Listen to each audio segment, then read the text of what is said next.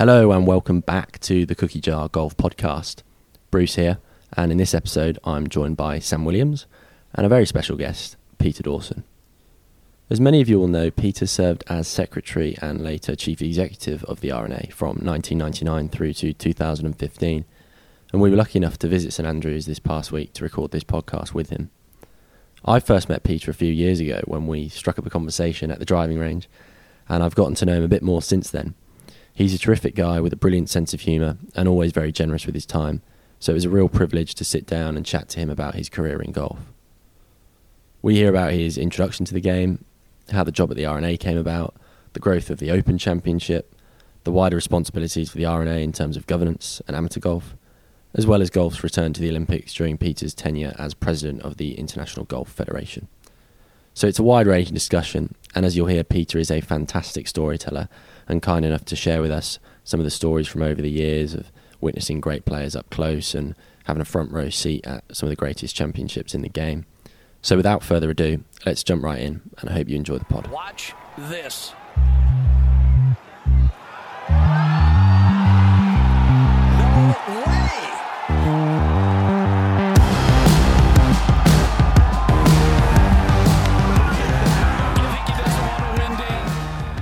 Peter, thanks very much for joining us. That's a pleasure, Bruce. Great to see you here in St Andrews. Yeah, of course. Just here looking out across the uh, the old course, where in a few months we'll be um, playing host to the 150th Open Championship. So um, I guess the town's starting to get that feel about it of building towards it, the Open, having kind of been waiting for a, for an extra year, really, if you like.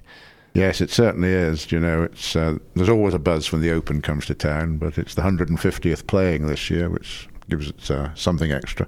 A huge year, isn't it? It's going to be a very, very exciting year for the Very, Open very, exci- very exciting. I'm sure the R&A have all got all sorts of special events planned that some have been announced and some yet to be announced. But uh, well, you'll start to see grandstands going up uh, in April, and um, it'll be full bore from there on, really, right up till the championship starts, and then some poor devils have got to come and take it all down again. But uh, it comes down quicker than it goes up.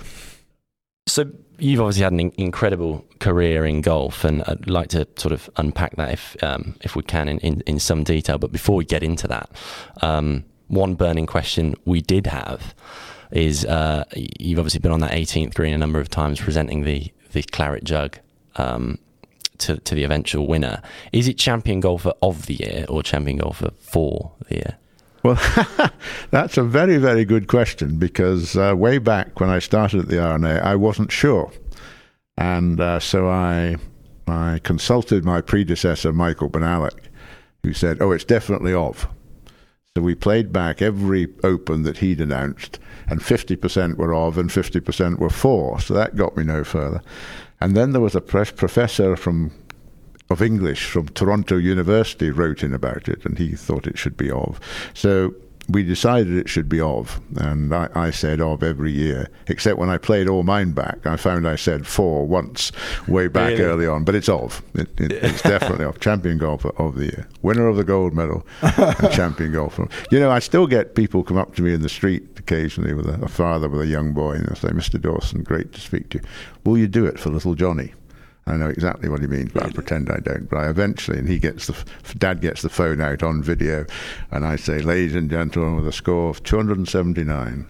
The winner of the gold medal and the champion golfer of the year is Little Johnny, and off they go. It's oh. fantastic. See, that was one of my questions. I, I, I sort of woke up this morning. I knew we were recording this podcast and thought, I just, uh, I'd love to know how it sounds with my name on the end of it. and I've got a, I've got a feeling I can only dream. But Yeah, we'll have to we'll have to save that save that for the end, I think, because I think neither so. of us are going to get there, but definitely want to hear, hear those words, wouldn't you? yeah, I Well, so. you know, the way you're playing, Bruce, just carry on. Won't be long. President's putter man, isn't Oh, he? no, match yeah. play specialist. Winner and runner up. If we can turn the Open Championship into match play, I think I'd probably wager a few quid on, on Bruce. So moving moving on to the important stuff. Um, what was your introduction to the game, Peter? How did you sort of first kind of get your first? Well, you know. I, I don't exactly remember the day that golf hit me, but um, it was in Edinburgh. I was a schoolboy there, and I was about 11 years old, and there's lots and lots of golf courses in Edinburgh. And I joined a club which was only about 10 minutes' walk from where I lived with a, another uh, school chum, and we just played away. And uh, sadly, Lothianburn's no longer with us. It was uh, it, it, it closed down uh, when golf was probably at its its low point in the UK, and that's very sad to me. But uh, you know, it was a pound a year for junior subscriptions, or six old pence. That's two and a half p a round if you wanted to play a green fee, and. Um, so it wasn't it wasn't an expensive game, and as soon as I started playing, the bug hit, you know, and I just just kept on. And uh, three three years later, I think it was, we moved away from Scotland down to Essex, and uh, I joined Thorpe Hall there when, uh, amazingly, Michael Bonallack was at the peak of his powers. But we'll maybe talk a bit more about that later. Wow. It's Yeah. amazing, isn't it? The Scottish game, I think, has a. It's just, it's just always is so much more accessible, isn't it, for people playing? And I think it's just it, it's almost a rite of passage for Scotsmen, you know, to play the game growing up. And you know, you talk there about you know the cost of playing the game, and it's just such a such a key thing. And I think, to be fair, it's quite good across the whole of the UK in terms of price points Yeah, for juniors I- even I- today. but you talk about there, it's like how can you miss golf and the influence when it's you know two p around or whatever. I know, Edinburgh. and uh, I, th- I think in many parts of England it's not that different, but it, it is it and, and Ireland, in fact. It, but it is in Scotland. It's the the people's game, really. There's so many little courses in all the small towns and so on that uh, it's very accessible, and uh, that's why it's endured here. It began here, and it's enduring here. It's great. So you had quite an accomplished junior career, if I'm if I'm right in saying that. and I, I, I, am I right in thinking you're playing with the likes you mentioned, obviously Bonallack, who who was um who who was uh sort of the, the preeminent amateur of the day at, at that point, but also the likes of Peter Oosterhuis and, and Peter Townsend, who are who are contemporaries of yours. Were, were you quite a keen sort of junior golfer? Yeah, yeah, I was. I lived in the southeast at that time, and I, I won the Essex Boys Championship a couple of times, Essex Under Twenty Five, stuff like that. And uh, when I went to, to to bigger events, if you like, covering the southeast of England, and played alongside Peter Townsend, who to me was the most exciting golfer I'd ever seen. He was a couple of years older than me, but uh, fantastic player when he was young, and Peter Oosterhuis, who uh, went on to do so well as a pro. Um, and he, I never thought he'd be as good as Townsend, but he turned out to be better. And uh, it's- it's amazing how people develop in golf. But you know, great people, old friends, people you know for a long, long time. And uh, uh, when I was 18, I went off to university, and it was it was a diet of match play golf and stuff. And I think my ability to put a whole round together rather deserted me. But uh, that was, they were good days too.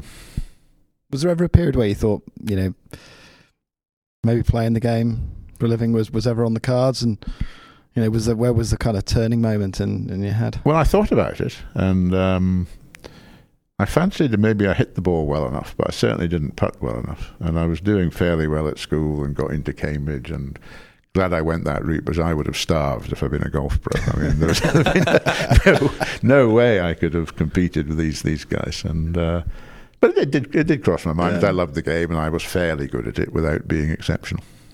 And I guess always knew then you wanted to sort of maintain that proximity to golf then, but just maybe through a sort of more of a business pathway. Is that, Yeah, I, I did everything young, I suppose. I got married young when I was 21, started working. Uh, the group I was working for took a big punt and made me managing director of one of their subsidiaries when I was 23 or 4. So the career went along and the golf took a bit of a back seat. Tried to keep playing, played county golf for quite a few years.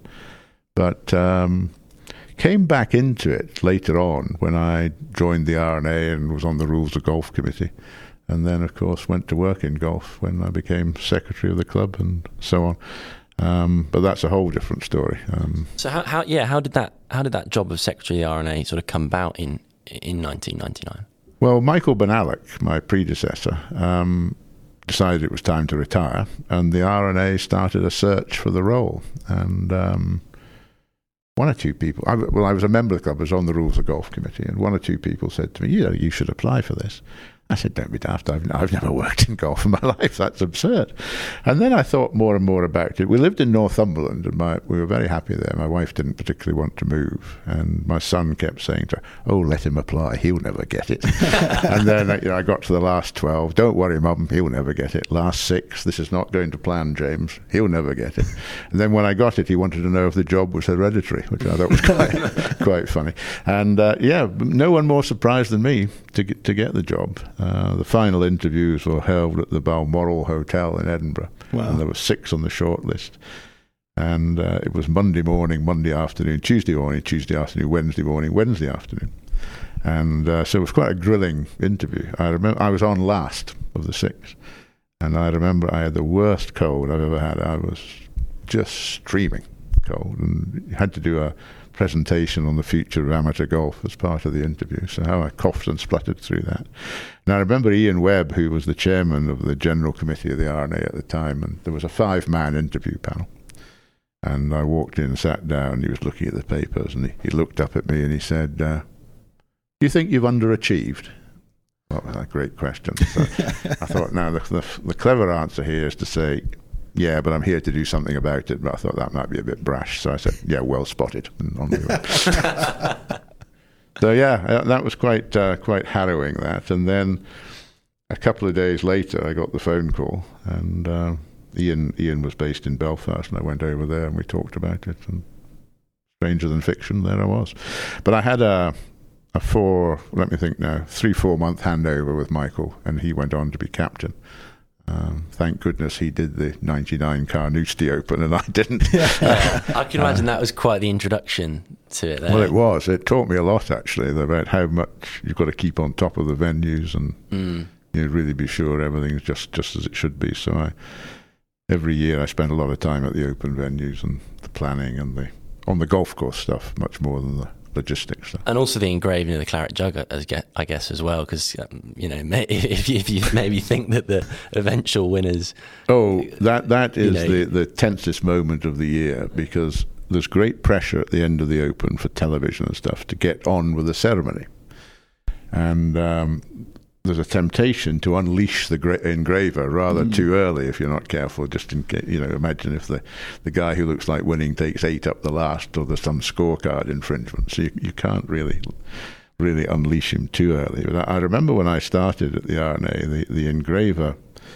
I'll tell you a bit of the history first of all about engraving the Open because in, in days gone by it was the champion's responsibility to come back with the claret jug engraved Yep. the following year. And Fred Daly in 1947 when he won it at Hoylake, he came back next year and the claret jug had Holy Lake on it, not Hoylake, and it still does to this day. It's still got Holy Lake rather than Hoylake. And then Di Vincenzo, when he came back in 68 after winning in 67, he'd forgotten to have it engraved. And although it went on a couple more years, that was really the start of the engraver.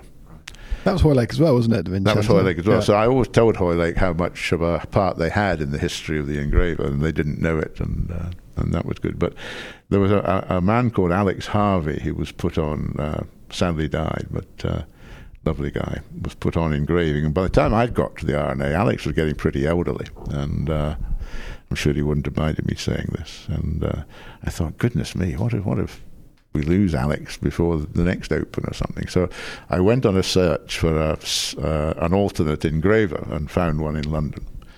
And I came back up to the R&A uh, feeling, well, that's got that put to bed. Blow me, Alex is in the trophy room at the R&A alongside someone else engraving the club's trophies. And I said, who's that? Well, that's Alex's son, Gary. And Gary Harvey is a professional golfer and was a very good player. And he actually, very unusually, got into the final of the boys' championship twice. One time he was beaten, I think, by Howard Clark, and the next time he won it. And Gary Harvey engraved his own boys' championship trophy. No way. and Gary is the engra- Gary's the engraver to this day. Lovely people, and and he's still so he's taken over from his dad. And uh, yeah, wow, Uh, so the en- engraver's the sort of pe- person that you get to know very well in those tense moments at the end of an open. I guess your first Open, um, truly in charge in the new role, would have been 2000 was, here 2000. at St Andrews, Yes. in which Tiger sort of conquered all before in him. I guess in he- his pomp, yeah. Yeah, I mean that must have been an incredible experience to just be, be at the helm. At Oh, it was. Um, what a player he was, and I guess still is. But goodness me, he, he was in the middle of a fantastic run then, and he just spread eagled the field really as as he had at the U.S. Open too. And uh, yeah, it was it was kind of it was a great time to start really.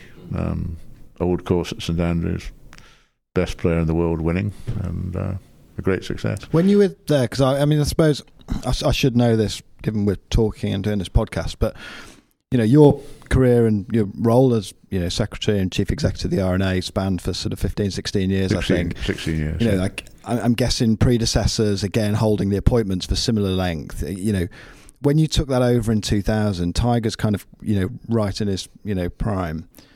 Did you feel like you know actually we're at a real watershed moment in golf at that point, or did it did it just, just kind of see that almost in retrospect now? Is it did you sort of feel like 2000 like crikey this this is going to change the face of the game here with the way Tiger's playing?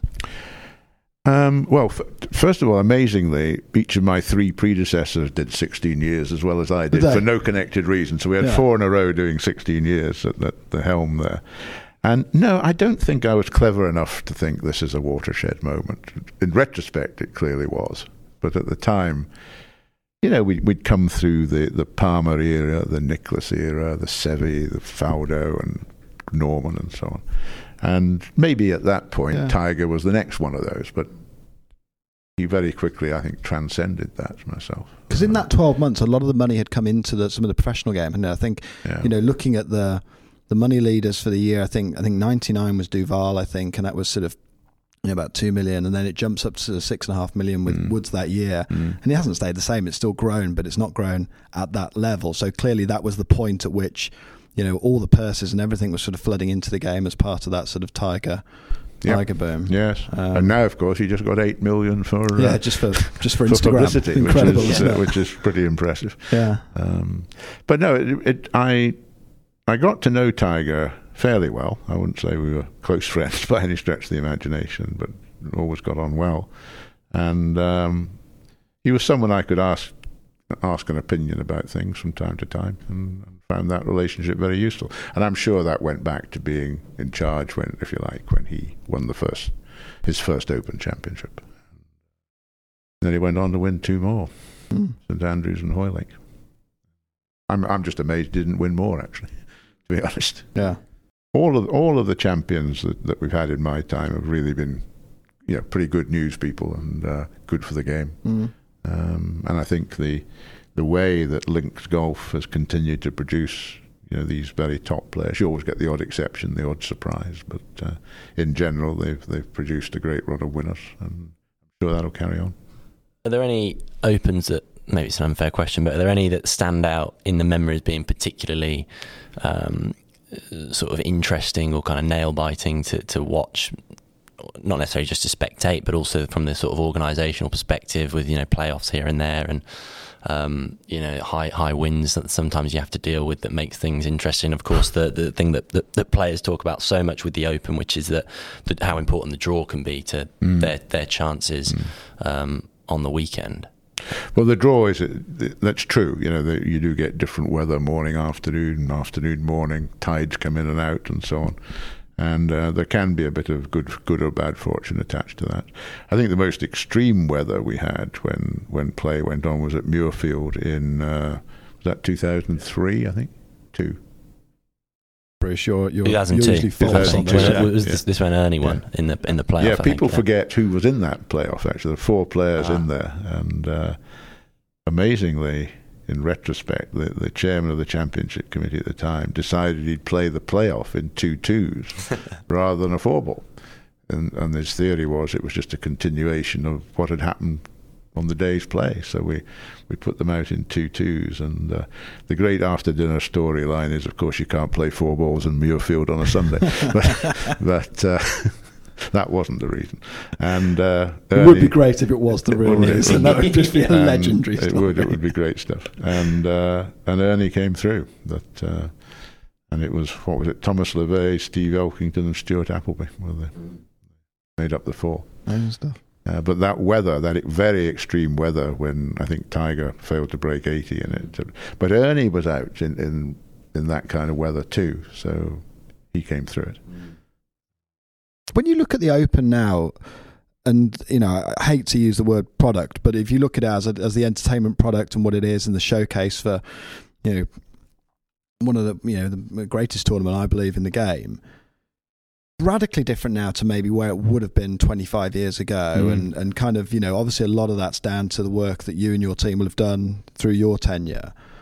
Was there a kind of conscious thought about where you want it, where you see the Open Championship being, maybe when when you step down from your role, or in 20 years' time, for instance? Well, and it's continued to develop since I retired in, Yeah. in 2015, and it's a, it's a bigger, it's a significantly bigger event today than it was then, and uh, you know every year it gets it gets bigger.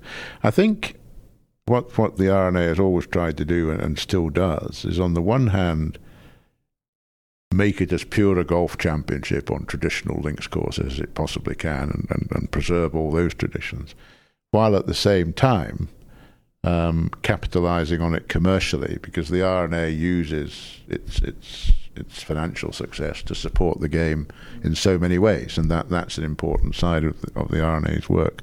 So so both aspects of the Open are very important, and uh, I I just think you know the way financially the Open's going with with television money, merchandising, hospitality, etc. Um, it'll be making a lot more money now than it did in my time, and in my time, it made a lot more money than it did in Michael Bonallack's. It's, it's just the way it's the way it is, really. And um, I think the Open has, because you have to keep reinvesting in a championship. It's very important that it's a financial success year on year if it's going to keep up with the other big events in the game, and indeed other sports. Commercially it's an, it's an incredible beast isn't it now it's an absolute powerhouse and you know, we're very fortunate getting to visit a lot of the great links around GB and you Mm. sort of you see the impact this has and the you know particularly in local communities you know Portrush would spring to mind as being you know a good example there where you know town's just you know huge beneficiary of the everything that goes Yeah, I, I was I was very pleased to get that agreed with yeah Northern Ireland and Portrush. That the agreement happened in my time, and delighted to see how what a great success that first one was. Only the Irish could produce an Irish winner if, that, if that's not a tautology or something. But uh, yeah, amazing that that Shane Lowry won that, and uh, wow, it was a great. I'm success. sure you won't. I'm sure you won't give anything away here, but there's always there's always speculation in there about the sort of where the Open would potentially go in due course, and you know Wales obviously has never hosted an Open Championship. Um, you know, does it go south of the border in Northern Ireland perhaps in years to come? And you know, how global a product could the Open Championship be? I don't know. Penny for your thoughts there. Well, it's um, it is the Open Championship. It has always been played on on links courses in uh, the United Kingdom, and uh, I doubt if that'll change. Although the amateur has gone to the south of Ireland or the Republic of Ireland once Yeah. or twice. Um, not for me to say. Will it go outside of the UK? I very much not in the foreseeable future. I wouldn't have thought. Um, but uh, but it could, being the Open Championship. But I think it'll stick to, to links courses and these islands. Uh, You as long when as we're alive. you mentioned when um, you took over the role that that presentation you gave about sort of the amateur game and, and the R&A's role in, in preserving that. How, how did that sort of brief evolve? Um, you know, post 2004 when the R&A Limited was set up, and alongside all the, um, you know, the, what we talked about there with the Open and growing the scale of that, but also the, the R&A's responsibilities as sort of the governing body of the game, organizer of, of amateur championships all over the world, not just the amateur here in in the UK, but things like the Asia Pacific. How um, you know, how did that sort of occupy your time during your role as chief exec? Well, hugely. Uh, The the amateur game is very, very important to the R&A, but of course the amateur game is very different now to what it used to be. There are, are very few full time career amateurs anymore. Uh, still a few, but very, very not many of them. And young players are getting are getting better younger. They're getting better. They're better coached. They've got better equipment. They work harder at the game, and I've got no doubt that the vast majority of them fancy themselves as professionals, and that's their intention. So the R&A's recognised that, no question, and uh, has promoted such things as the World Amateur Golf Ranking as a, as a vehicle to for amateurs to assess themselves and get into championships. The origin of that was in, in 2004, when at that time entry to the amateur championship was based on handicap, and the Australian amateur champion was balloted out Really? for being plus one or something in Not Australia. to. Not good enough. But the That's- yeah. Australian handicap system was much more stringent Yeah. than elsewhere. So we thought, oh, this is just dreadful. This can't be right. We've got to do something different. And uh, a chap called David Moir, who worked at the R&A, um, I think did more work than anyone to come up with the system. His son Grant still works there, quite famous in the world of rules. Um, and um, that's where it all started. And it's really taken root, hasn't it, uh, around the world, the, the, the World Amateur Golf ranking in, in, in rating players and, and, and getting them into championship. But the, the R&A has has developed uh, amateur events hugely. Of course, since my time, it's taken on so many women's events as well with the merger with the, the LGU, Ladies Golf Union. And alongside the USGA and uh, Augusta National, things like the Asia Pacific Amateur, the Latin American Amateur, and so on. So it's it's it's using um, the success of the Open. That's just another example of financial success of the Open to promote all these events and, and stage them in on the best courses that they they can find. And that'll continue. I think the rules of amateur status, which have been somewhat liberalised recently, are still important because um, you know you don't want, do you, for the the mass of golfers. Uh, we, you know, when we talk at the top end, it's just a very small fraction. Mm. We don't want the massive golfers competing for huge prizes and everything that that would bring with it. Uh, I don't think, in my own, own opinion. So, the rules of amateur status are important, but recognising that the amateur game is a route through to the top, where only a few can make it. Of course, uh, a lot of disappointed people, but uh, that's the way of it. the nature of amateur golf is it's very pure, isn't it? I think you know you talked about the Open Championship, and that has a purity to it. Amateur golf the same, and it, you know I think getting to watch things like the Walker Cup at Seminole, for example, you know on the TV and seeing that uh, as a as a you know on a on a platform to there to to enjoy. I thought I thought that was brilliant personally recently, and I think you know, the more and more we do through Cookie Jar, the more we learn about the amateur game and start to see things. There's actually so much great stuff out there to see in the amateur in the amateur game, and yeah, There- I- I- there is the Walker Cup is just a fabulous It's a event. brilliant event, isn't it? Um, And and to get so close to the players and many of the of the matches walk the fairways with them is is great, and it's played in such a good spirit. Mm. Um, I mean, the wonderful story, isn't it? In back in when Bill Campbell was playing here on the old course, and um, his partner drove off, and uh, the Americans made four to the Great Britain and Ireland's five on the first, and uh, it was announced that Great Britain and Ireland were one up, and Bill Campbell had actually hit a practice putt on the putting green while his partner was driving off, and had therefore practiced during the hole and admitted it, Really? and, and he called it on himself, and that's the spirit the match is playing. Yeah. Which is terrific. do you travel to a lot of the Walker Cups? Yes, in, time, in my time, pretty you much all of them. I think yes, Yeah. yeah. Um, and um, same spirit the world over. It's also a great meeting place between the R&A and the United States Golf Association (USGA).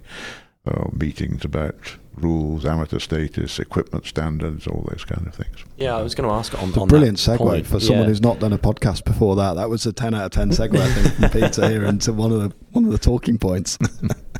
The, the the collaboration though with the USGA and, and I guess Augusta National as well in not just running events but but the rules side of things. How's that sort of relationship between between the R&A and, and the USGA? Well, it, it's had its ups and downs, I'll be honest, but it, it's on much more level keel now than, than probably ever in the past. We um, we didn't see a lot of things eye to eye back around 2000 in the early 2000s, but uh, that's long in the past now, and uh, work together. And there's there's good procedures and systems established to make sure that nothing is decided unless both sides or both parties are 100% happy.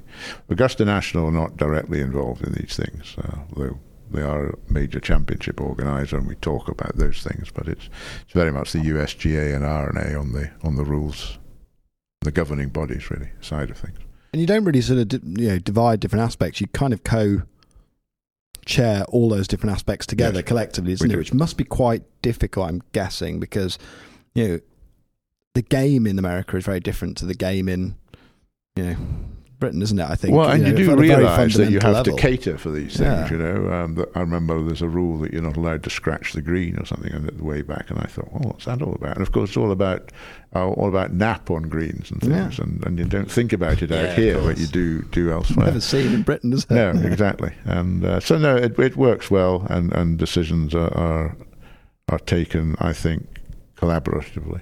There's a tendency for the Americans, or the was, to want to do things faster than the R&A wanted to, but I think that's in the past too.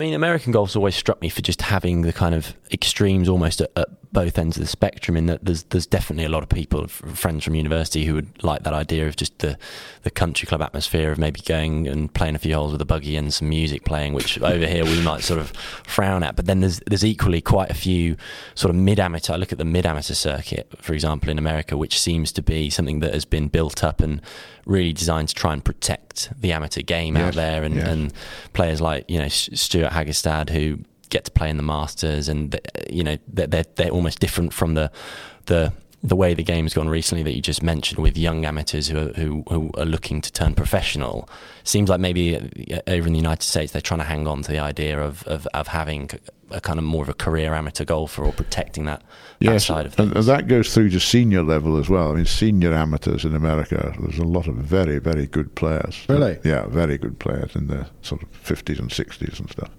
that you don't see here in the same quantity. That's interesting. And weather, not really weather's got that, a lot yeah. to do with it. A lot of them live in Florida and places and Yeah. play all year in, in, in those sort of conditions.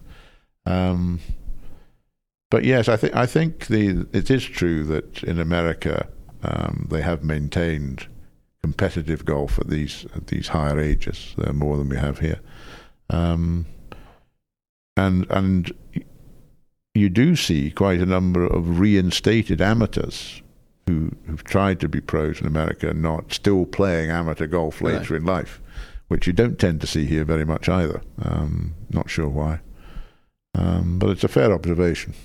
Mm.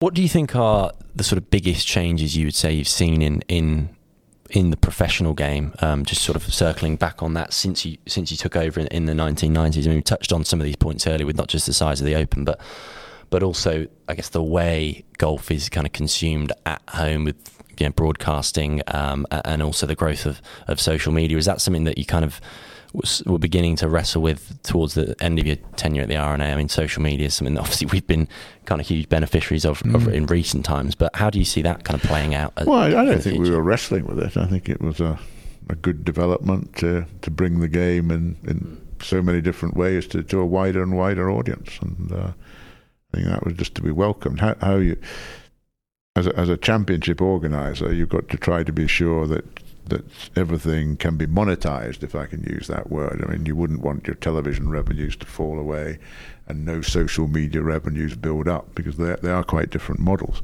So to that degree, one had to be a bit protective and, and so on. But uh, no, it's it, it's it's great that uh, that golf is brought to such a wide audience. I think in the in the playing of the game, um, well, it keeps moving on, doesn't it? They get bigger, stronger, better, longer hitters. Um, the equipment debate will rage and, and so on. Won't go uh, anywhere that debate, will it? um, who knows? Th- th- There's everyone's got their own point of view, and um, I, don't, I don't know. I was, it's it's it's a tough one for the governing bodies, and um, if they choose to do something, if they choose not to, they'll they'll deserve our fullest support because it's it's it's tough. Um, but you know, the the game is is ever more popular. The best players, if you like, are still winning yes, they're hitting more wedge shots than players before and less two irons, but uh, they can they can hit two irons when they have to. And um, I, I don't deny that I, I personally prefer to see bigger clubs hit to greens more often, but uh, equally I'd uh, I'd be dead against uh, splitting the rules. Person- Yeah. That's a personal view. Um, but um, whatever the is decided will have been thought through very carefully, I'm sure. It's, I mean, it's you know, it's very easy to criticise, you know, the kind of you know current bomb and gouge way of playing, and you know, you see people, you know, people like Bryson DeChambeau would be the obvious people to mention, but they're all big, huge hitters. You know, we're sat above here, above the second hole on the old course. There's a little bit of you worry about maybe the you know Links Golf and some of the British classics and their place in, you know, maybe the Open Championship in the next 50 years if, if the equipment stuff goes unchecked or. Well, the, the equipment stuff is checked. I mean, the, Mm. there is nothing that's come out on equipment, d- despite what you might hear marketing wise, that has increased hitting distance significantly for close on 20 years Yeah. now. Yeah. Uh, But the players are getting bigger, they're better coached, they're fitter, they work harder, and no doubt as a result, the ball will be hit further. The, the limits in the rules on the ball and the clubs are you know, the, the manufacturers are right at the limits of those Hmm. and have been for some time.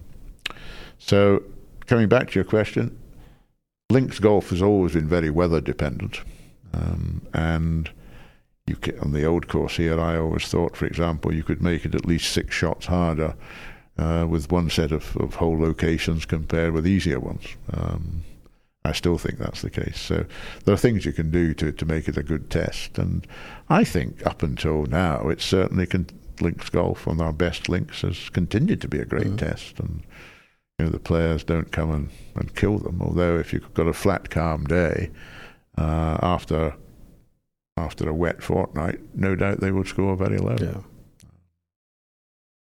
Does that matter? I don't know. Yeah, it's it's uh, it's interesting when you, you you talk about the the importance of the of the weather there and how that's actually something that, that seems to be embraced now increasingly by American professionals who are travelling over and certainly just looking back at Royal St George's of, of last year and whether maybe that was partly influenced by the fact there was a there was a year away from the Open for a lot of these pros, but the just the incredible um, praise that they were they were lauding on the course and the championship for just being a completely different style of golf Yes, to yes. to what they've they've played in Yes. in the United States, and it just I think it just naturally begs the question as to whether the scope for for more championships at the the top end, uh, the professional level. You know, in in the UK on some of these historic links courses, obviously there has been some. Um, collaboration between the European Tour and the PGA Tour on on uh, you know the, gen- things like the Genesis, Genesis Scottish Open, for example. But I wonder Yeah. if you know there's there's something that can be done there in the in the future to maybe, as you say, bring more links courses sort of back into Well. I, I was very pleased to to see the reaction to Royal St George's um, last time because it hadn't been a, a favourite of the players for Mhm. quite some time. But I think the setup, the setup was was really good. Um, I can't deny. I don't know what the the attitude in, in the R&A is now. I can't deny that there was a tendency when I was there to keep the open venues special for the open and Mhm. not have them used regularly. Although the Dunhill has come to Carnoustie and and uh, and the old course very regularly. That's the exception. Um, I remember the Scottish Open being at Carnoustie and, and so on, things like that. Um, PGA, I think Arnold Palmer won the PGA, the British one at St George's, actually, didn't he? A long time ago, I think. Really? I think so. Um, so it has, it's, it's got a history to it, Yeah. and uh, yeah, I think we would like to see links golf supported by the pro game, but you know, there, there's a lot, lot in that commercially that's that's not easy to put together necessarily. And, uh, I think the, the players love coming to links courses. I remember, um, can't remember now if it was 2015 or 2010, but I was it was a practice round day at the Open, and uh, John Daly was wandering down the first fairway in a four ball, and I was going past in a cart. He looked around, and I heard him say to his players, the, the guys he was playing with, as he looked around, "God, this is it. Doesn't get better than this, does it?" And I thought, well, wow, that's uh, that's an accolade, Yeah. John Daly, and. Uh, Made me feel pretty good about links golf, to be honest, and and, it, and its attraction. I, I've not forgotten that. I guess you hear that sentiment quite often, though. I mean, amongst a lot, a lot of the players who, no doubt, you spent you know a fair bit of time with um, over the years at the Open. I imagine that that sentiment's fairly commonly held. Yeah, I, I, I think it is. I think the the people who have been around think about the game, think about how it can be played differently, and so on. Love the challenge of links, Mm. which is which is different to, Mm. to the target golf. Perhaps they, they get more more often than they'd like. Is there a favourite Open Championship memory? There's been probably been so many. Well, you know, There's, this is the. I mean, there's got to be some good stories in those years. yeah, can I, I'm often asked this question, and uh, my favourite Open Championship memory goes way back, long before I was at the R&A. And, Really? Yeah, and I was a, in 1969. I was at just finishing at university, and it it had been so long since there's been a British winner of the Open, and we'd been told we were pretty useless compared with the Australians and the Americans and all this. And suddenly, Jacklin won, and uh, that was a magical moment. It was almost like being liberated. God, we aren't so bad after all, you know. And that, you know, that was the start of the European Renaissance in golf. I, I've no doubt of it. And uh, not a dry eye in the house, really. It was it was a great moment. Because it had been so long. It was Yeah. you had to go back to 1951 when Max Faulkner won to to find a, another British winner. And if if you'd grown up in golf in that period, it was quite easy to have an inferiority complex uh, and so on. Of course, we one still thing. carry that with us a bit today. Well, Don't we? well, Sorry, I well, we like not even- to, yeah. you know. One thing I, we haven't touched on, I remember, is of course when I started to play as a boy, it was the small ball, Yeah. the 1.62. And that's only really changed for, for me, I suppose, um, in the early 70s, really. Although the rule didn't actually force the small ball out until the 1990s. You could still play it, but, uh, you know, medals and tournaments were being played by the, with the small ball in the 60s. And uh, I honestly can hardly remember it now.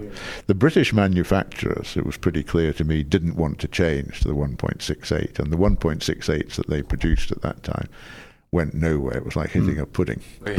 And when uh, I was at university at Cambridge, and Leonard Crawley, who was our mentor there, had been to America, came back with a, a bucket full of Titleist big balls, and he realised, oh, these aren't so bad after all.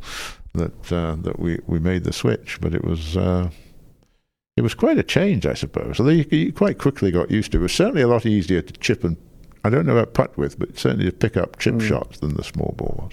I'm right in saying the pros for a while had to play the big ball and the amateurs played the small ball. So Yeah, th- well, you the big ball was never outlawed because it was a the 1.62 was a minimum Hmm. dimension in the rules, so you could play at 1.68 yes. if you wanted. Um, but in windy weather or whatever, I guess the, the marble was the better one to play. Although Yeah. I can really hardly remember what knowing what the difference was. Yeah, I've seen from some people saying it, it went considerably further, the smaller ball, and as you, as you mentioned there, like, Marble. yeah, as the name, the nickname suggests, it's a giveaway. Yeah. But um, and probably better in the wind too. But I would think so, but uh, it's it's it's so hard to remember. I, I think I do remember feeling that the big ball soared into the wind Mm. a lot more than the small one, but uh, soon had to get get used to it. Funny that you think that you mentioned about that British inferiority complex, just coming back to it, and you do think about the 150th this year, and you think that'd just be absolutely brilliant, wouldn't it, if we could have a, you know, someone from Britain that could win that. Remarkable stuff, really. Yeah, Um, I just sort of some other other kind of tournament memories. I I think um, before we started rolling into it, we talked a little bit about Augusta National and, and some of the time spent over there. I'd be yes. curious to know about some of your masters masters memories there. Well, the Masters is a, is all, all the major championships have a- have a different feel to them, you know, a different character. And Augusta has very much has its own character. It's it's it's not unlike Wimbledon in a way in tennis. It's it's got that similar atmosphere about it, and uh, very well organised on a, on an iconic golf course. And it, one of the great advantages, if you like, that the Masters have, it's played on the same course every year. So on television, people know the course, etc., which they don't necessarily at a US Open or even an Open Championship um, to the same degree. And so it's very popular. It's almost the start of the golf season here, isn't it? So not quite true, but it almost, you know, once once the Masters is over, you I see you see curtain raiser in you Britain. see isn't tour-? Yeah. tourists flocking to St Andrews. It's probably just the time of year, really, but then they, they come along. And uh, I was fortunate to be to be a referee at the Masters. I think every year between 2000 and uh, maybe 2019 or so. Mm. So uh, yeah, and uh, it's quite high pressure, I suppose, being a referee if, if something happens. But quite often nothing happens. And, is uh, it the same format as? Uh, uh, correct if I'm wrong, but with the with the Open, the referee will be designated with a group, and you'll you'll no, follow the group no, round. At, at Augusta, you, you're put in a, on a hole. right. Okay. and I, I posi- it's a it's a very highly refereed event, although the referees hold back. And uh, yeah, you're put on a hole, different hole each day probably. Mm. And if there's three of you on a hole, you probably interchange positions, uh, and so on. But my, you know, my my story that I I bored everyone with uh, for so long is uh, when Tiger chipped in on the 16th, famously, uh, in 05, I think it was, and then the Nike swoosh falls into the hole. Um, I was probably the closest person in the world to him when he hit that shot because I was the referee on the hole and had to move my chair when his tee shot was in the air as it landed where I was sitting. And um, people don't remember this, but the ball was right up against the collar of Yeah. rough. So his, his club had to go through that collar, strike the ball up the green, and roll back into the hole. And uh, he's got a big picture behind his desk, Tiger, of the whole world going berserk, including him and Yes. one person, deadpan, me, watching this. And he sent me a copy of this. Get a little excitement in your life, and uh, I've got that one upstairs in my study. Stoicism. Yeah, stoicism. yeah, and he remembers it because he told that story amazingly at a recent Masters press conference. Uh, so I'll never forget that. It was really quite funny. Had the picture been taken a couple of seconds later, I was jumping up and down too. But I'm not. I'm not telling anyone that. Although I, the- I just mean, did. It, it'll always go down in won't it, in history as you know one of the one of the most iconic shots in golf that will ever be played. Hmm. You know, and you, you've got a front row seat for it there, and you've you've sounds like you've really contained your excitement there beyond a level that I would have been capable of. Did it have like a different energy Hmm. Well, I, the kind, air? I, mean, I did- kind of felt, you know, as referee, Yeah. you're not supposed to leap up and down, I maybe know, in, but in I favour couldn't one player. just- But it was the only time, you know, I, I can remember when Tiger seemed to lose concentration because he then bogeyed the next Yeah, two holes, yeah. and you could see on the seventeenth tee he was still bit too charged up. yeah, and, and then eventually won the Masters in a playoff that year. I think, didn't he? yeah, yeah, yeah, that's yeah. right. Beat yeah, yes, Chris did. DiMarco. wasn't Yeah. Chris DiMarco.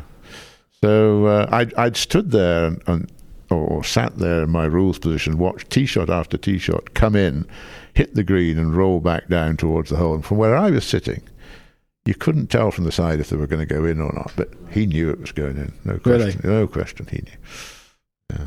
Yeah, his eyes when he chips it, it's, it's Yeah. laser focused, Yeah. isn't it? So, And uh, yeah, he's been there. You know, people compare different eras, and all you can be is the, the best of your Mhm. time. And he was certainly the best of his time.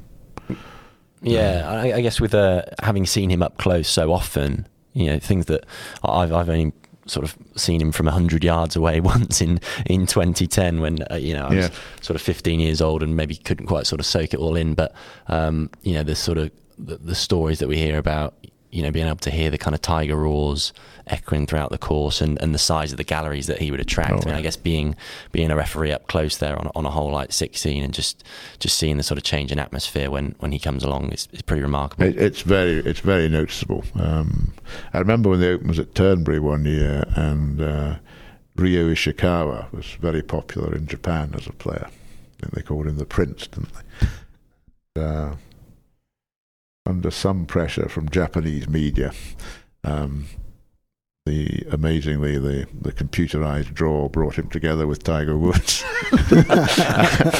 and I've never seen so many media follow a, a group of the Open in my life. Really? Yeah, it was really tough to control. Japanese media were out in millions. yeah, just not understanding the protocol at Well, all, no, just going it was crazy. ju- they were it, so just- excited just about the excitement levels are off the uh, charts. And Japanese TV ratings through the roof and things. So, uh, yeah, all, all these things are factored into the draw. when you get to an open week like that, um, would you kind of feel a sense of, of nervousness? I mean, about, as things were building in scale, as you, you know mentioned at the start of the podcast, you see the grandstands going up. You think about you know the size of the galleries and how you're going to manage. I mean, I guess it's it's common now it- at certain I mean, venues. As, as time went by, I think one got more and more confident about it, but uh, there was always a bit of apprehension as to what was going to happen and so on. I think that much of the apprehension I had was about the weather. Mm. Not just whether it was going to be bad on the championship days, but could we keep the course firm and fast? Would the rain keep off and all that kind of thing was was always a bit of a worry. But you know, you had to play with what you got, and uh, and it's it's a very well oiled machine now, setting up the Open, uh, and every year it, it, it expands and, and grows. I'd be very interested to see. I mean, the, the, for example, this year is the first time there's been a ballot for tickets, and you can't pay on the gate. Mm. So it'd be quite interesting to see see how that worked, and uh, I think we're going to see a very big crowd, very big. talking about growing the game, um, sort of the, the, the wider discussion around that. Obviously, one of your other very important roles was uh, as president of the International Golf Federation, um, which helped secure golf's reintroduction to the Olympics in Rio in, in 2016. How did, how did that come about? Well, we, it was a long process, and um, there were many, many people in golf, of course, who quite understandably said, look, the major championships, and we, we, we must remember to talk about the women's game and all this too. The, the major championships are the pinnacle of golf. Golf doesn't need the Olympics, etc. But at the same time, there were so many smaller countries in golf who said, look, if golf was an Olympic sport, it would absolutely be a game changer for in our country for publicity for the game, for government support, and all of that. And in the end, those, those voices, you know, began to mean more and more and more. And uh, we thought, well, we'll have a, we'll we'll go for this. And we we, we had a false start, uh, a pretty poor presentation back in 03, I think it was, or 02. But for the Olympics always works seven years ahead. So golf was actually accepted into the Olympics Mm. at the IOC session in Copenhagen in 2009 for the 2016 Olympics in Rio. And we, we were ready for it. Um, and we took with us to the final presentations. Padraig Harrington came, um, Suzann Pettersen, Michelle Wie, and Matteo Manassero Right. were, were our team, and Ty Votaw from the PGA Tour and myself. Ty was vice president of the IGF. And uh, we had a consultant um, helping us, um, very experienced Olympic guy, as to how we should make this presentation. And the presentation was to be on a Saturday morning. And quite late on Friday night, when we were rehearsing what we had to do, he said, You know, I think we should do the first bit of this in French because the Olympic languages are English and French, and he thought that will get you more votes, you know, if you do this in French. Well, Ty Votaw was due to do this first part. Well, he was out of the room, down the corridor. You couldn't see him for dust, and I had to, I had to do the French bit, this, uh, which was quite harrowing, actually, I must say, but got through it. And uh, Michelle Wie was astonishing because the the um, consultant had prepared a uh, a document that she should speak to and what she was going to say, and she looked at it, put it down, and was word perfect. Incredible. Must have had some sort of photographic memory. Astonishing. Yeah. And Matteo Manassero, who at that time I think was 16 years old, and I think had just won the amateur. I think I'm right there. Um, he stood up, age 16, in front of a huge crowd of people and gave a two-minute thing, not in his first language, mind, in English. You know, he's Italian, and they did wonderfully well, all four of them. Padraig and Suzann too, and that helped us. And we, yeah, we were voted in for Rio. Mm. And then, of course, um, i in a sense, Rio had only just been elected the, the host city two days before. So their bid for uh, the Olympics didn't include golf because they didn't know golf was going to be in it. Was quite an odd sequence, that.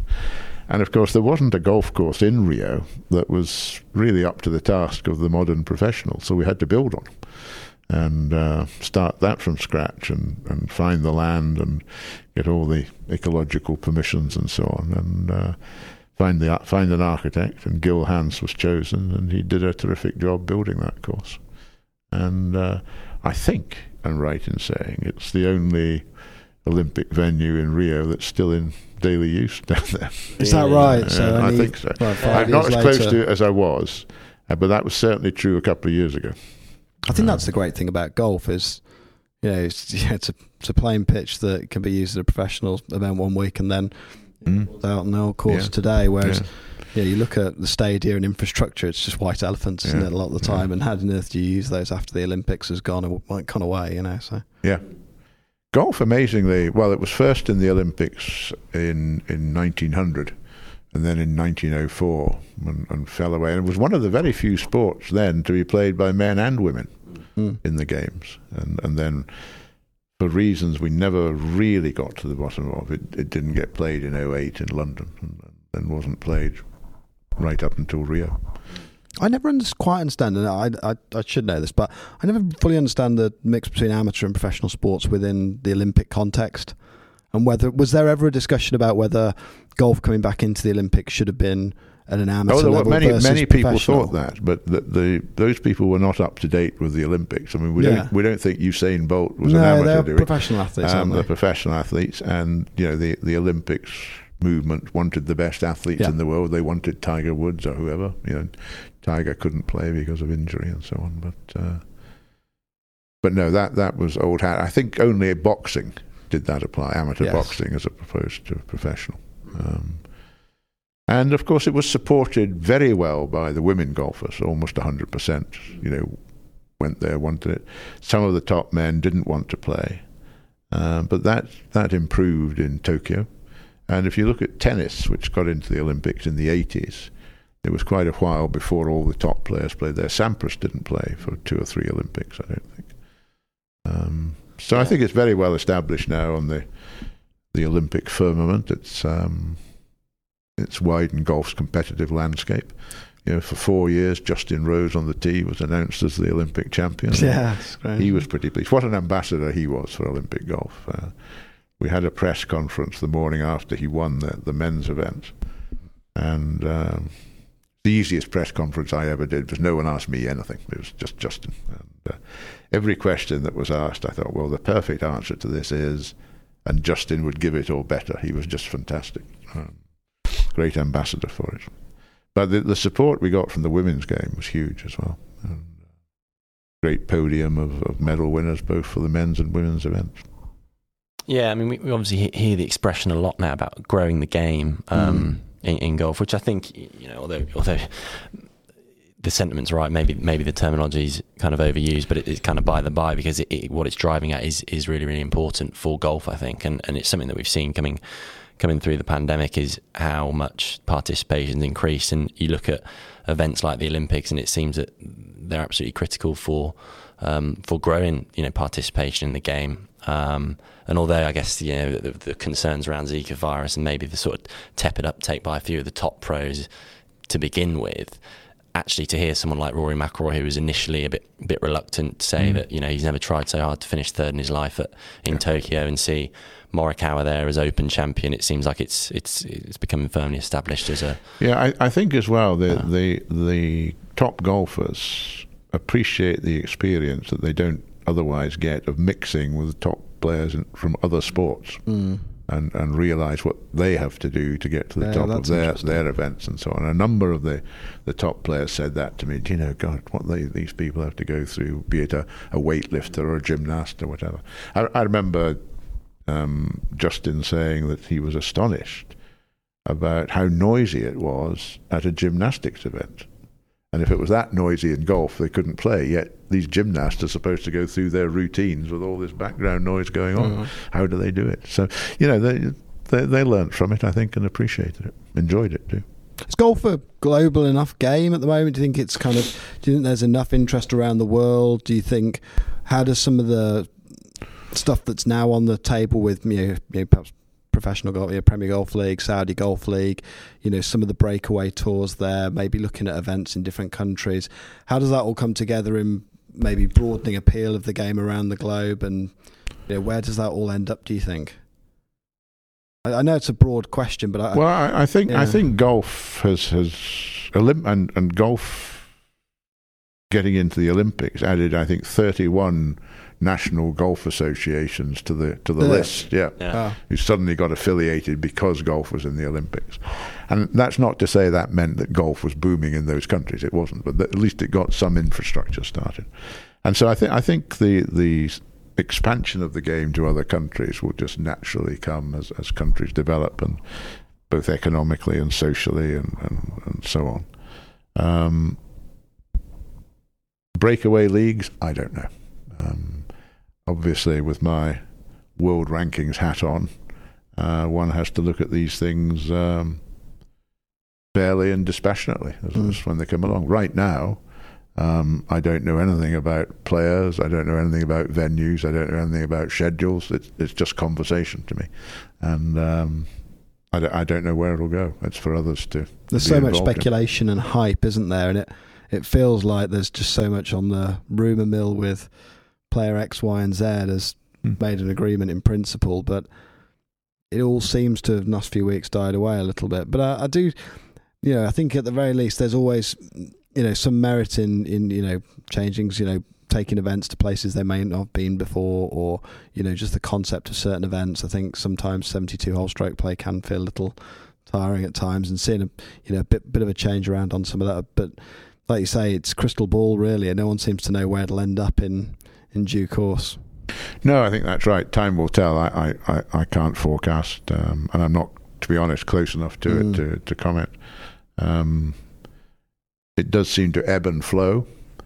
Um, I'm sure the PGA Tour, um, and, and by the way, I must say that the PGA Tour and, and the European Tour had who had a bit of a harder job about this because of the international nature of the tour, came through the COVID pandemic and the lockdown amazingly well and provided playing opportunities for their their members. I thought that was uh, that was really strong, and um, the Asian tour unfortunately wasn't able to do that quite so well. So it had a bad couple of years.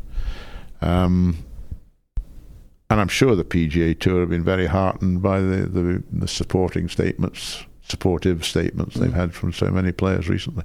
So I, I don't know where this goes. Um, I'm sure the the the people in charge now are well are dealing with it in the best way they know. We'll just have to see.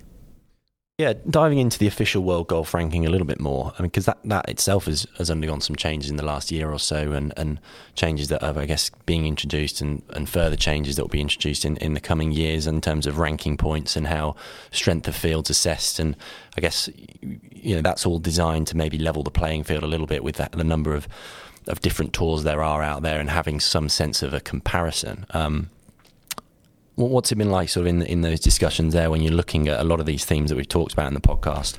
You know, the growth of the professional game, the proliferation of a number of different tours out there. Um, how's that that process played well, out? the, the the the growth of the game and and the, the increasing number of tours and tournaments, in in a sense, makes a world ranking system more difficult because. Yeah, how do you assess how a player in Japan who only plays in Japan uh, compares with a player in America who perhaps only plays in America and so on? It, it, it is quite difficult. But mathematically, and there are enough uh, data points out there to conduct these statistical comparisons, and the, there is a new ranking system coming in in August of this year, um, which um, is a result of, of an in-depth mathematical analysis of the existing system. And the existing system did find some bias. The, sorry, the, the, the analysis did find some bias with the existing system, and it's those biases that are basically being corrected in the in the new one. Is this the migration to the strokes gained approach? Yes. Being the being the, the key metric for yeah, yes, it is. and, st- and strength of field will still continue to be a leading driver of how many points are up for grabs Very much. within those. Very much. Because I mean, you know, strength of field is just everything to these guys, isn't it? Really, It that is. they're playing. I mean, It is. It, but what, what what we do have in the existing system is is tour minimums mm. and flagship events which get more points, and and it's those things largely, not only, but those things largely that cause the bias, and they're going to be eliminated in the new system. Um, now, some people might say, well, won't that make it more difficult for a player from a lesser tour, if I can use that expression, to um, to get ahead? And the answer is, well, that might be, but I think it's a matter for the tours to find pathways, not a not a matter for the world ranking system to find No. pathways. And um, we're hanging our hat on that, and uh, and the tours will respond to that. I'm quite sure. Because the world ranking system should just be an objective way of assessing player ability in a in a given moment. Right? The, the tours should be able to provide, like you say, the pathway and the progression, and make sure that new talent emerges and that legacies are kept and all that sort of good stuff. I think Uh, So- absolutely, that's that's where we are with that. And uh, the women's ranking, of course, is looking hard at what we're doing uh, in the men's. And uh, Do they mirror the same approach, or is that not exactly, but pretty different? close, pretty close. Um, and uh, they they perhaps do have a greater concentration of, of where the top players are playing um, than, than the men's, slightly. Um, and and they provide, I think, a pretty accurate ranking. But I'm, Mm. I'm sure they'll they'll look at what the, the men's ranking's doing and, and and see. And it's quite interesting that we're we're using a lot of the work that the R&A have done on the world amateur ranking as a part of this this new system. As Is that right? Really? Yeah. Okay. Yeah, because that is a much more diverse ranking than the professional Yeah. one because it covers so many more players Yeah. uh, who will never play against each other Yeah, around so- the world. You know, the Yeah. New South Wales amateur, you might never see some of those players again anywhere else. And a lot of it's so match play Um, and yeah, it's yeah. disparate fields, It- random course setups. etc., etc. et. Oh. Yeah. Yeah, I mean that that covers such a, a, a huge array of um, events. I mean, like even playing university golf, having some events that are designated as sort of a D category or so, and then you have the, the, the Bs and the As and the elites, and, and I guess being able to to cater to all those different um, strengths of field and and you know different climates. Different kind of uh, events, stroke play, match play, and so on. Um, really, quite an achievement to try and bring all of that together into into one Wouldn't, amateur wouldn't ranking. bother you though, as you only play in the A's. I, I, I only play match play. I won't, won't put my name into any sort of straight play. event. Are you going to start picking up some WAGR points, Bruce? The road to Cypress 25 Uh, is on for you, is it Uh, now? Definitely not. I would really like that if you get to Cypress Point 25.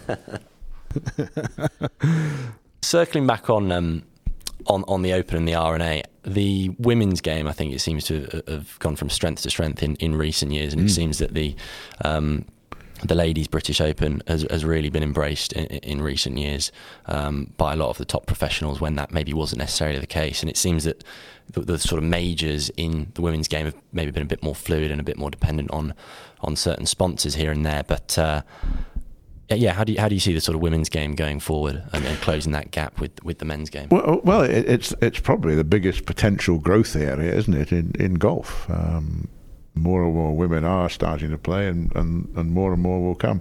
I think since the merger with the LGU, the R&A have really embraced their their role in the women's game, and, and, and they've moved the events that they're responsible for right up in terms of standard and how they're run and, and, and, and who comes and plays in them and so on. That's great and the the R&A's Women's in Golf Charter and, and all the things they're doing to try to encourage family golf and so on will will bear fruit, I'm sure.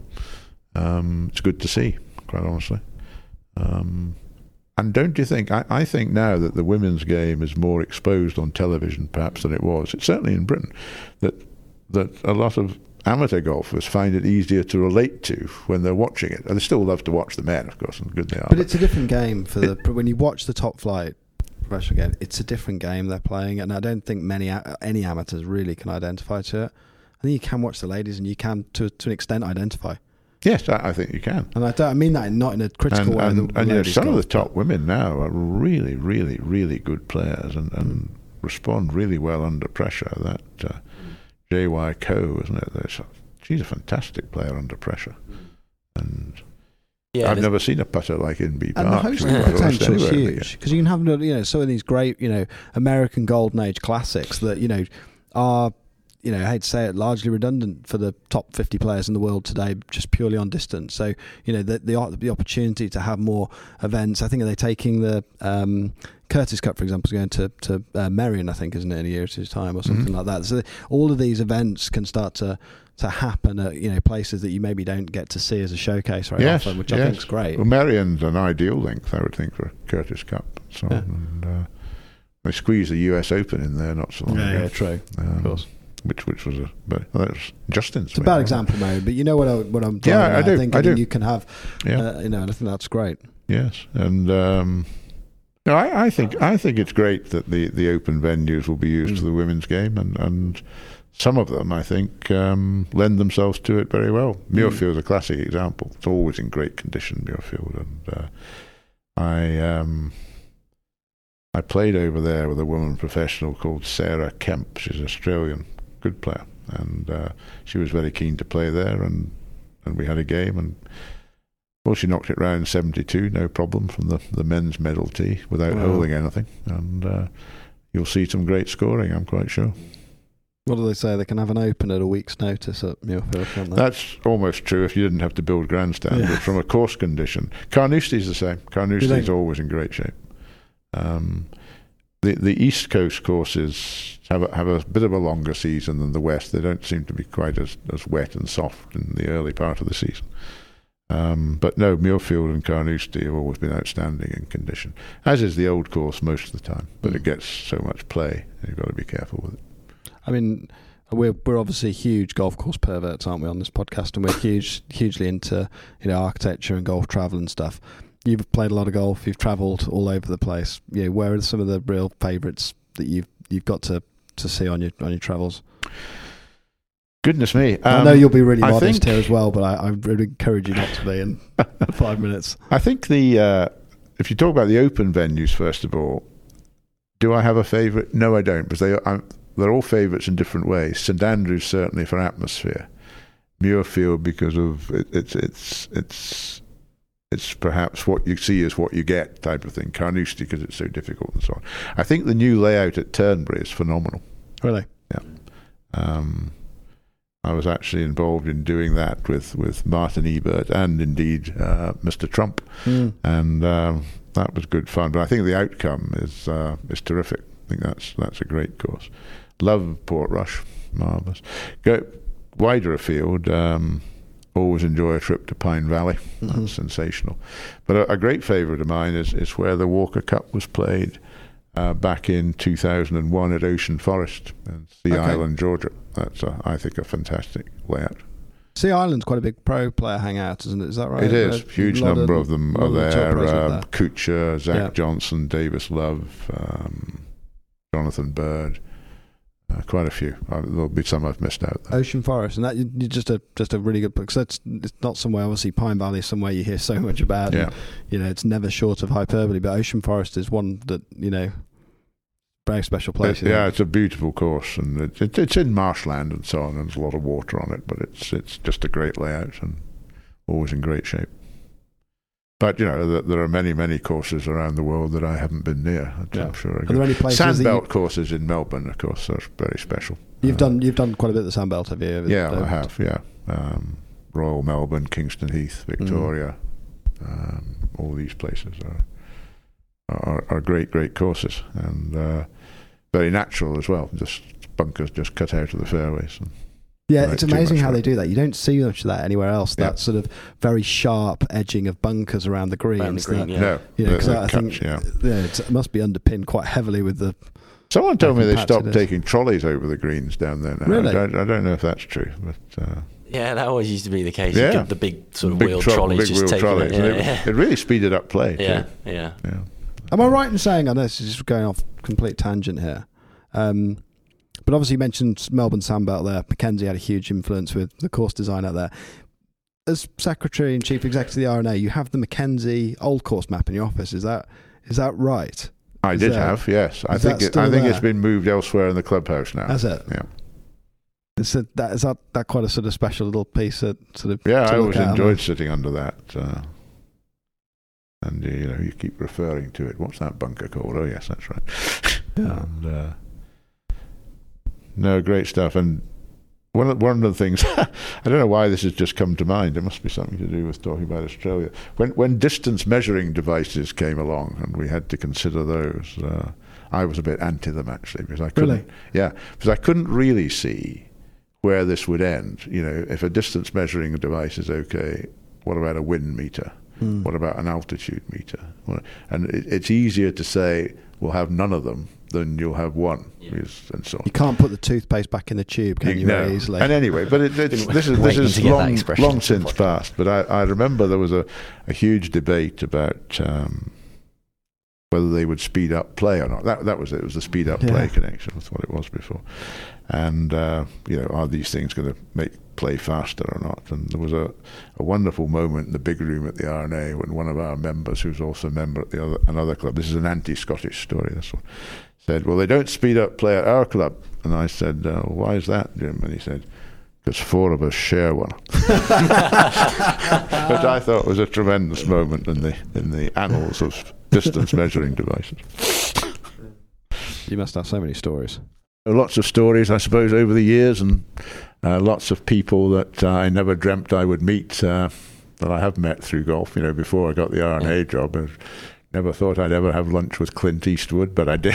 Really? Really? Yeah, so he came to the R&A. People come through the R&A. Bill Clinton, uh, F.W. de Klerk, all these people. They all want to come in the clubhouse. And you just have get a a sort of special, sort of just pops upstairs and said, "Well, you know, we've got a couple of. Well, yeah, you know, Bill. Do you want to pop down and say hi? Well, yes, I'd quite like to say hi to Bill Clinton. That sort of thing. And I had 20 minutes with him one on one in the trophy room at the R&A, and his knowledge of the history of golf was extraordinary.